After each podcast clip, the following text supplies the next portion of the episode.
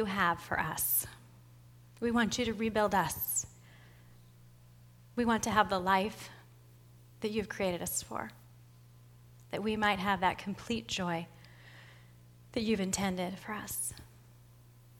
Father, as we step into this first, second, and third John and this extreme takeover of the heart, Father, I pray that our hearts would be willing and open and ready to receive all that you have. We pray for your power, the power of your word to change us, and for the work of your spirit to move in us. Pray that we be different for your glory.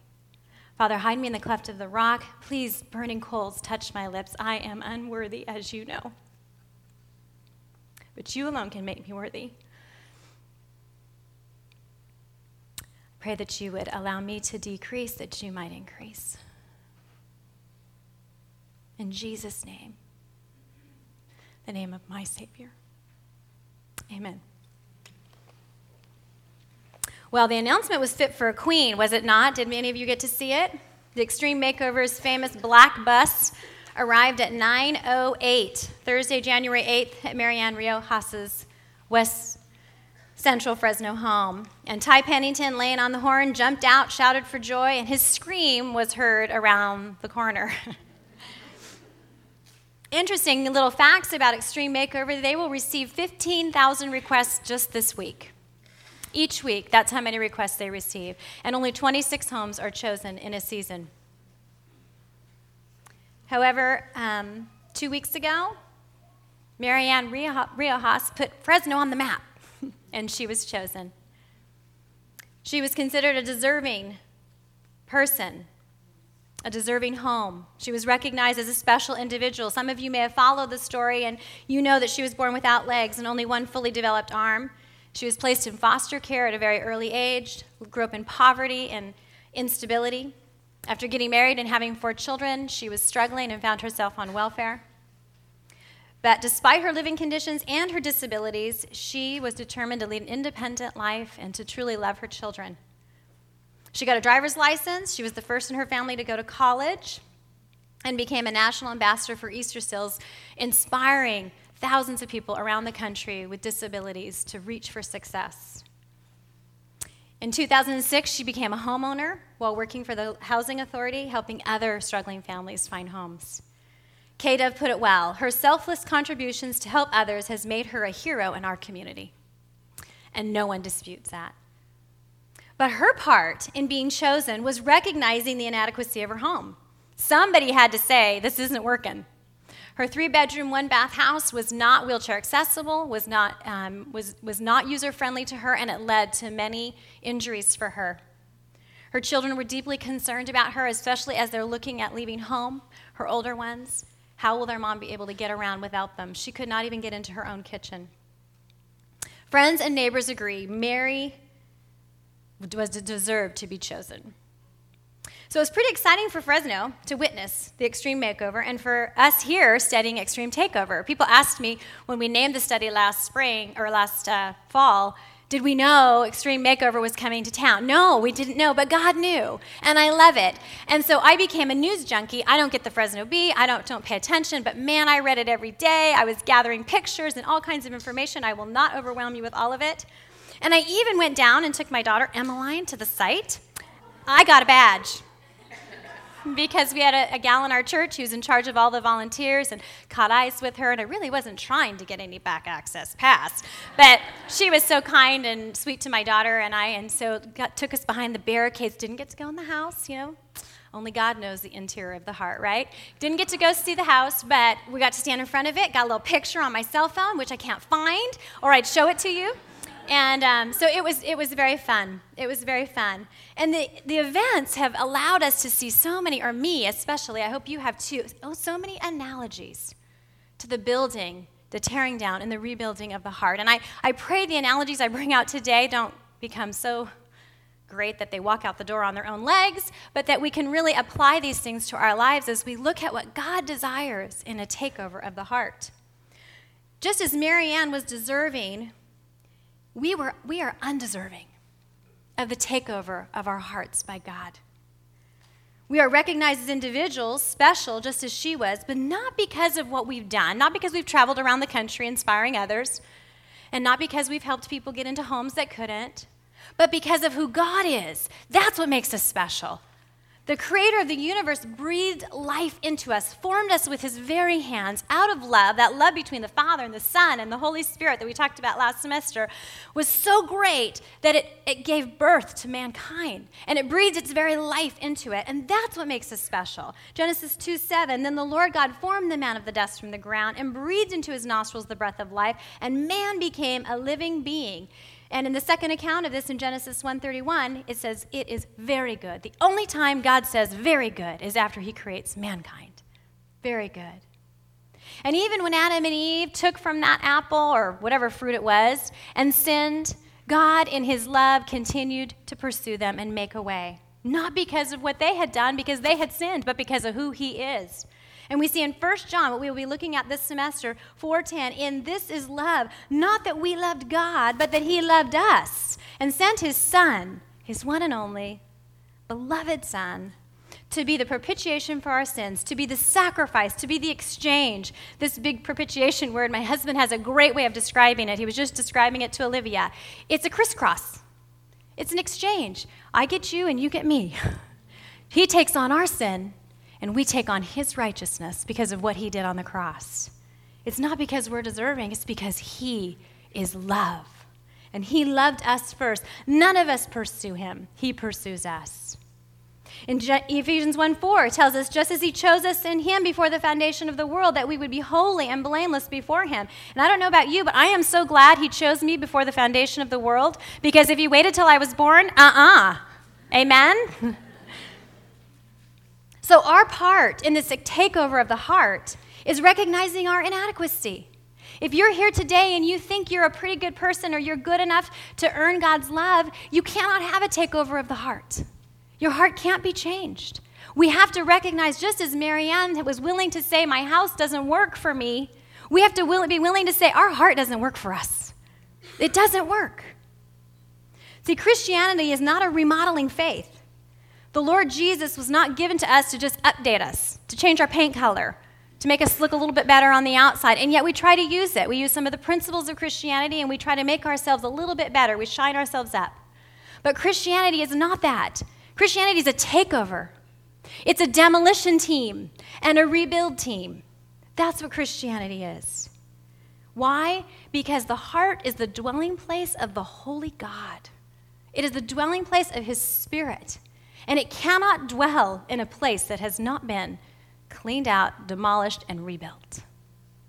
We have to recognize this and be willing to say this. We have to be willing to say that our heart is not equipped in of itself for the life God has in mind for us. The beautiful life that he has in mind for us because of our own sin. C.S. Lewis says, No man knows how bad he is till he has tried very hard to be good. I, this is such a crack up. I sinned in my dreams last night. Okay, do you guys do that? I, I can't even escape my sinful self when I dream. I literally gossiped about somebody, was confronted about it. I mean, I was so glad to wake up. And it was like, a, was it a warning, Lord? I mean, and then the night before, I dreamt and I was horrible to my husband. I, I mean, what is this? We even cannot escape ourselves when we sleep. Amen? You're with me on this? Try. Try today for just 20 minutes not to think an evil thought about something or someone. Not gonna happen. Not gonna happen. It's just, unless you drug yourself, it's not gonna happen. and so we can testify to the truth of Romans 3:10. As it is written, there is none righteous, not even one. All have turned aside. Together they have become useless. There is none who does good. There is not even one. Now, most of us don't have to be convinced of this, but some of us do. Some of us do, because we think because we're a little bit better than that person, or we've never murdered, or we've never stolen, but you know, if you've ever hated someone, you've killed them, according to Jesus. If you've ever lusted after someone you're not married to, you've committed adultery. If you've ever told a white lie or intended to deceive, you are a liar. Doesn't matter how big or how small, none are righteous. No, not even one. The standard is too high. We cannot meet it. And because of this truth of our hearts, we have been injured and we have injured others, just as Marianne has been injured in her home our hearts, because of the way they are, unredeemed, we've been injured and we've injured others. Yes? Until we recognize this, we will miss the life for which we were created. I love what Lloyd John Ogilvie, he had a friend who was trying to encourage him when he was just really down and lots of things going on that were discouraging and depressing and dealing with sin. And he said, Lloyd, I want your life to be as beautiful as it was in the mind of God when he first thought of you. Oh, that's the theme for this morning. I want your life, I want my life to be as beautiful as it was in the mind of God when he created me. We're missing it, all of us. None of us are done. There's so much more he has for us. So, after we're chosen, we're now challenged, aren't we? Marianne was challenged. She had to leave and let other people tear apart her home. She had to relinquish her home to the expertise and goodwill of others, not just people who knew what they were doing, but hoping they were going to be kind about it. Yes? The home was demolished on Saturday, January 10th, and 3,800 volunteers worked round the clock to get that home done in seven days. Some hammered nails, some simply observed. What a crack up. How many of you guys saw the guy on the roof across the street? What a kick. 9 a.m. to 9 p.m. He sat in a chair up there. I met him smoking. Anyway, sat in a chair up there. And he said he had seven rolls of film in like one day. And at one point he said there were 37 men on the roof at one time. So he's counting men on the roof. What a crack up, what a crack up that man was. So some were hammering nails, some were observing, some were taking rolls of film, and some were counting men on the roof. Neighbors came together, excited for their deserving friend. Some neighbors who had never spoken to each other, never met, came together and formed relationships. And now they want to have an annual party block party. But there was one unhappy neighbor. Anybody read about her? I am not going to use her name in here. but she, talking to the Fresno Bee, was so unhappy with the mess and the chaos. And she was not going to be pacified by Extreme Makeover's prom, um, offer to put her in a hotel for a week. He, all the neighbors were offered a hotel for a week to get so they wouldn't have to deal with the 24 hour day construction. But she wouldn't budge. But she was angry. And she says, The way I see it, the city is suspending ordinances that protect the neighborhood to accommodate a TV show. If they can do it once, they can do it again. She kind of has a point. But it was interesting what the Fresno Bee reporter reported telling, um, telling her that publicly complaining about a project involving thousands of volunteers that she risks coming off like the Grinch who stole Christmas. Undeterred, listen to what she said. I feel strongly about this. I have a spine. They may steamroll over me, but at least I can make them go over a bump. when she was asked if she would watch the show when it was aired, bleepity bleep, no. it's television, it's all about profit and money. So Mary had to relinquish her home to the experts, to those who had goodwill, to the critics. And then she had to allow discoveries of her home, too. At the demolition site, trace amounts of asbestos were found and the walls and the floors. And so an abatement team came in, and Park Environment tore out the internal plaster and removed the flooring. They had to do this before they demolished it so particles would not go in the air. And to get the job done in time, experts and city inspectors were there 24 7. They literally had people round the clock that were there all the time. Now, as we look at the demolish of the human heart, we don't just rest in the goodwill of a builder, no matter how kind, and the goodwill of neighbors we get to rest in the expertise and total goodness of the creator of the universe, the creator of our heart, God. He knows our hearts and he knows their need. In 1 John 2 4 through 4, it says, And the life was manifested, and we have seen and testified and proclaimed to you the eternal life, Jesus.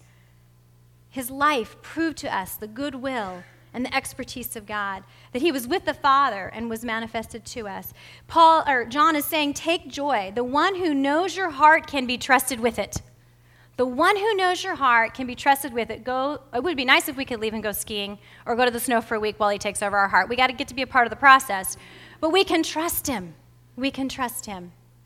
George MacDonald said, "The secret of your own heart you can never know, but you can know him who knows its secrets." He knows your heart better than you know your own. And He has better plans for your heart and your life than you can ever imagine. Our rebuild is going to bring people together. Some will participate, some will observe, some will just kind of count the things we do wrong and the things we do right and take rolls of film. We're going to have all of it. We're going to have critics, people who, who don't like what's happening. It was interesting that the volunteers for Extreme Makeover typically get 500 for a show. In Fresno, we had 3,800, and they turned people away. And I have to tell you, ladies, I have found this to be true spiritually in this community as well. If you sincerely want a takeover of your heart, right now there's 200 sisters sitting around you ready to help, ready to pray for you, ready to love you, ready to encourage you. We have Christian radio, we have books, we have we are so saturated. There is so much help. You can't go into a coffee house in Fresno without somebody doing a Bible study. You can't go into a restaurant without watching a family bow their heads and pray. It's not like that around the, around the country, believe me. We are so blessed. We are so blessed. And again, our rebuild will have its critics also. They simply don't understand what God is designing and why. And I know this has been true in my own life, and some of the hardest critics have been my own family. But ironically, when God takes over your heart, He enables you to love the critic, which then changes their heart almost all of the time. This hasn't been true 100% in my life, but it has been true in many, many cases. Some of the people who have hated me the most, or been the most confused, or scratched their head the most, or picked on me the most, God has then, because of giving my heart over to Him, enabled me to love them, and there has been a change. Not always, but usually. So, isn't that ironic that our very critics are the ones that God will call us to love? Some of you here were critics of other believers and the change in their lives. But because of their constancy, because of their love for Him, you're now here, ready to have critics of your own. and it's okay. It's okay. Discoveries of the heart, just as things were discovered in Marianne's house, things are going to be discovered in our hearts as we lay them bare. If we say we have no sin, we are deceiving ourselves, and the truth is not in us. 1 John 1 8. Once we are willing to lay our hearts bare, new discoveries will emerge. We think we're dealing with one thing, but if we really open it up to the Lord, He's going to take us deeper and deeper and deeper. And some of you know exactly what I mean. Father, I'm discontent. Will you show me? Clean out my heart. Oh, I have envy towards this person. Oh, I have unresolved unforgiveness. Oh, I have fear. Oh, I have lack of trust. And we find that the first thing we're confessing and we're asking Him to clean out, if we're really honest, it goes deeper and deeper and deeper. And the top issues that we're dealing with, the sins that we're dealing with in our life, have deeper issues. God is so faithful, He doesn't show it to us all at one time, does He? He lets us deal with pieces, and then He shows us a little bit more, and then He shows us a little bit more. How many of us would do the work if we were going to know all ahead of time? But He is faithful, just like those construction projects that keep leading to more and more. John Calvin says The human heart has so many crannies where vanity hides, so many holes where falsehood lurks. It is so decked out with deceiving hypocrisy that it often dupes itself. But as we lay our hearts open to the Lord, He will be faithful to reveal to us. But what do we do with the discoveries when we find out we do have asbestos? we confess them honestly. We don't call them just something yucky in the wall, right? We call it what it is. My girls and I have been praying Acts together, which is adoration, confession, thanksgiving, and supplication. And so we start, when we do do this, um, we don't do it every single morning, but several mornings, we'll start with praises, adoring God for just who He is, and then thanking Him for things, and then con- confessing our sin, and then thanking, and then praying for other or requests. Well, it's interesting when we get to confession, how tempting it is to say, uh, rudeness, unkindness, not as much patience as I should have. so I was wanting my girls and myself, I'm just as guilty, to call things what they are. I mean, let's just call them what they are. So we were driving, and I told them, Father, I confess that I'm an idolater. My girls are like, Whoa, you're an idolater, mommy? I thought you taught Bible study. Like, so I'm trying to explain to them it means putting anything before God. I mean, in your day, have you put things before the Lord? I have already this morning. So I'm an idolater. Call it what it is. Because if I don't confess it, it can't be cleansed. And I'm a gossip. Mommy, you gossiped about somebody? I have envy in my heart. Let's call them what they are. Let's be real. Let's be honest so that God can do his work.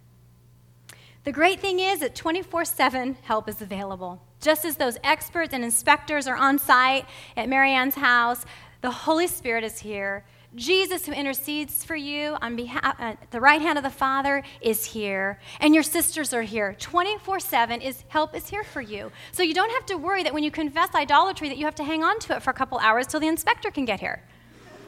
it's done.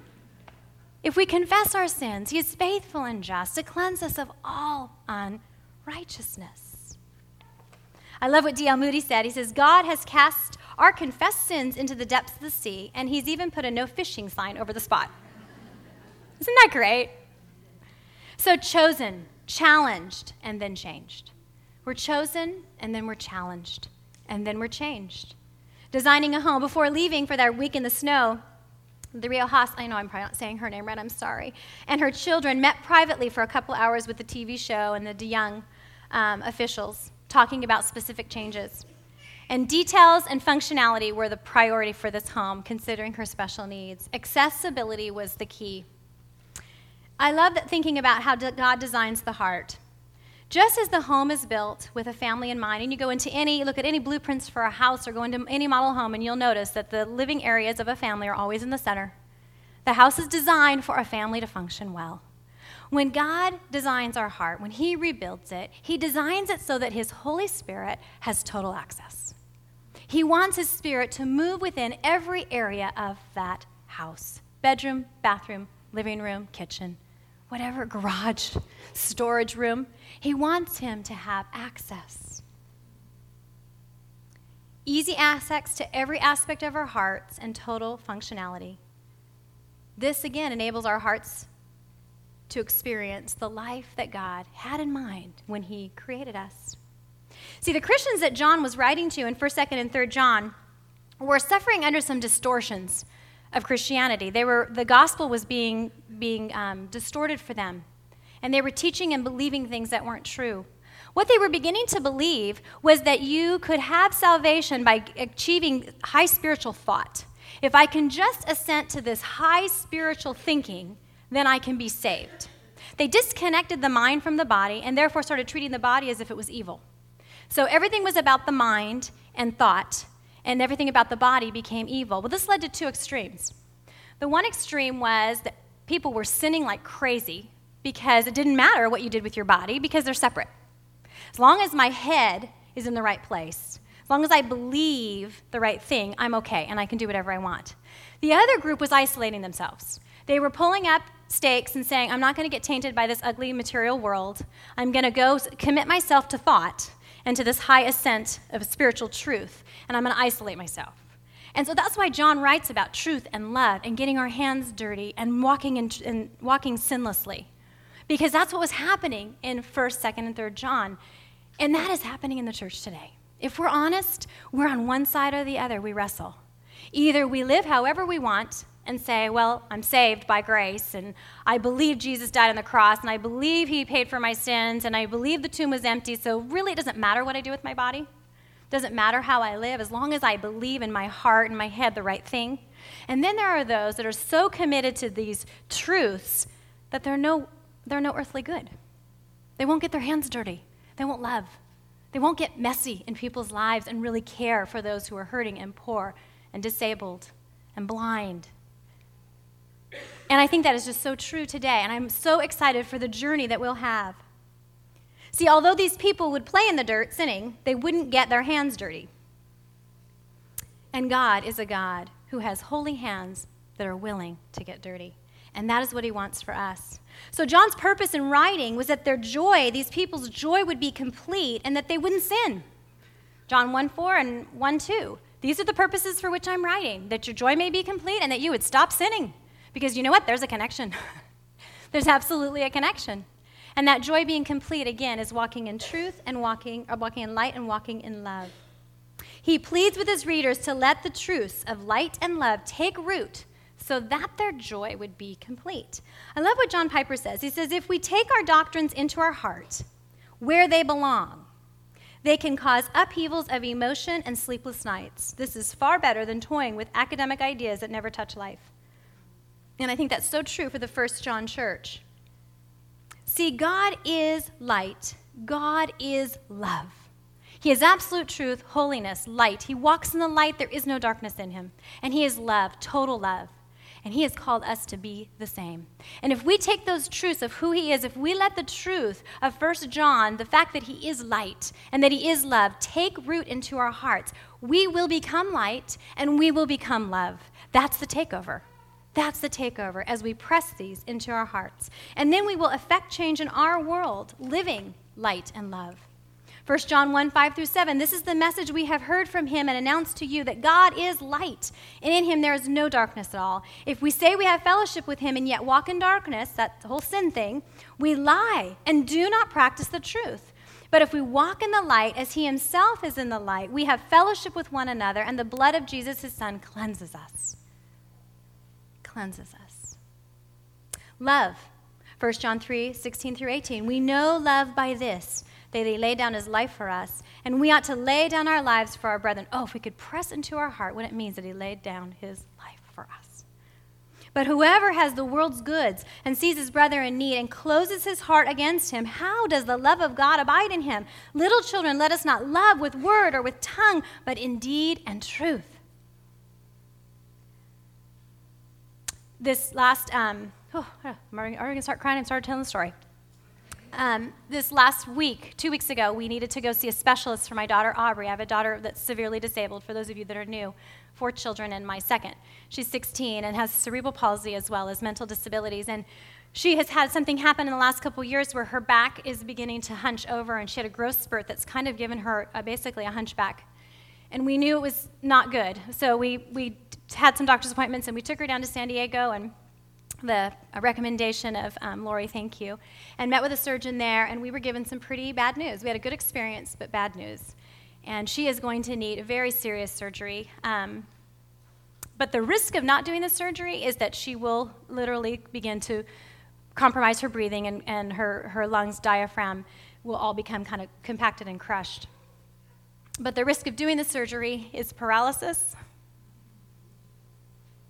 death, infection, there's a lot of risks. And so I asked the doctor the billion dollar question that we should all ask our doctors She's your daughter, what do you do? He said, Watching you interact with her, you have to do this surgery for her. And the reason that kills me is because those of you who have known me, I didn't love her when she was first diagnosed. I rejected her, and I didn't think my heart could ever love her. I had so much prejudice about mental disabilities. And to have a doctor, somebody who's only met us for 30 seconds, see the love that I have for her, I know God is real. There's a Turkish proverb that says, The heart's testimony is stronger than a thousand witnesses. And that is the truth.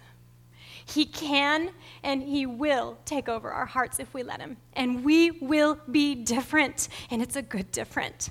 It's a freeing different. It's a wonderful different. I have so much further to go. There's so many rooms in that heart of mine that are yucky, yucky, yucky. We've been working on the Aubrey thing, we got other things to work on.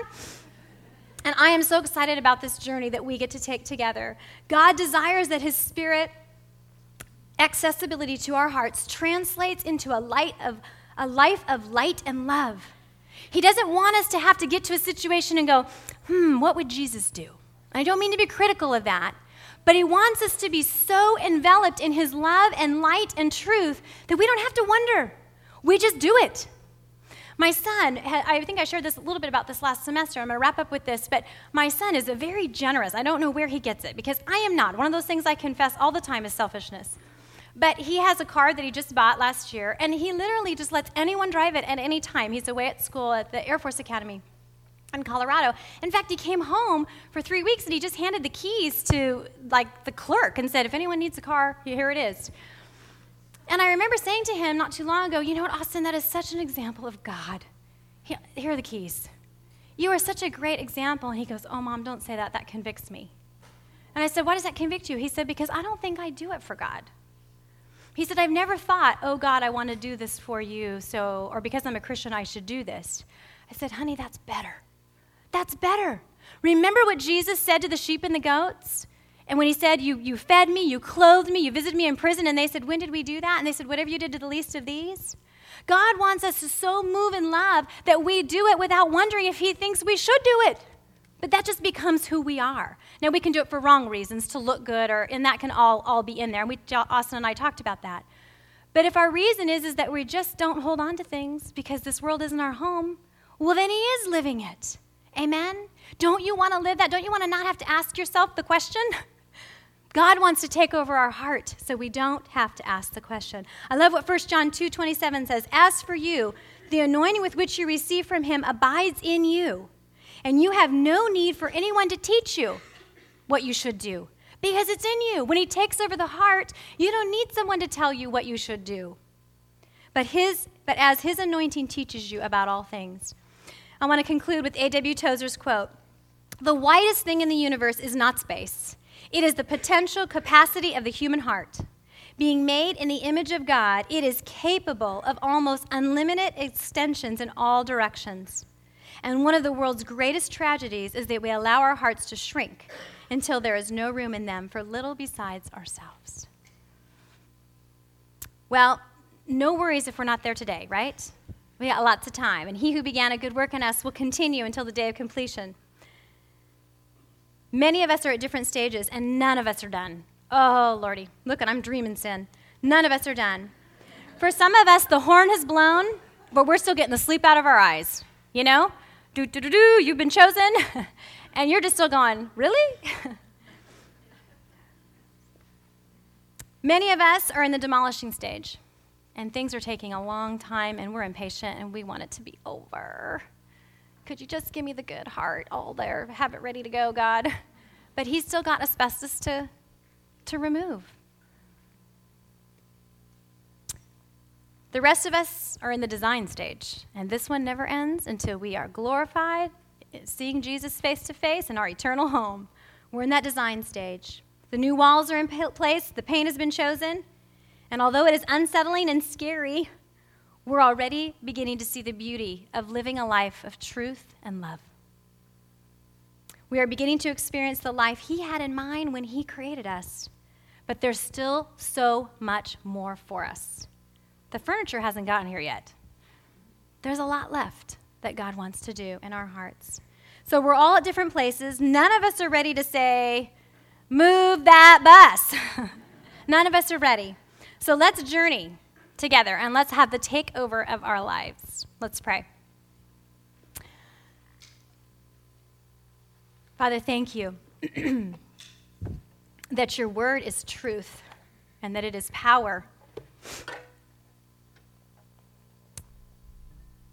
We are not ashamed of the gospel for it is the power to change us. Help us press the truth of it into our hearts so deeply that it really rocks our world. Because we know that in that we will have complete joy.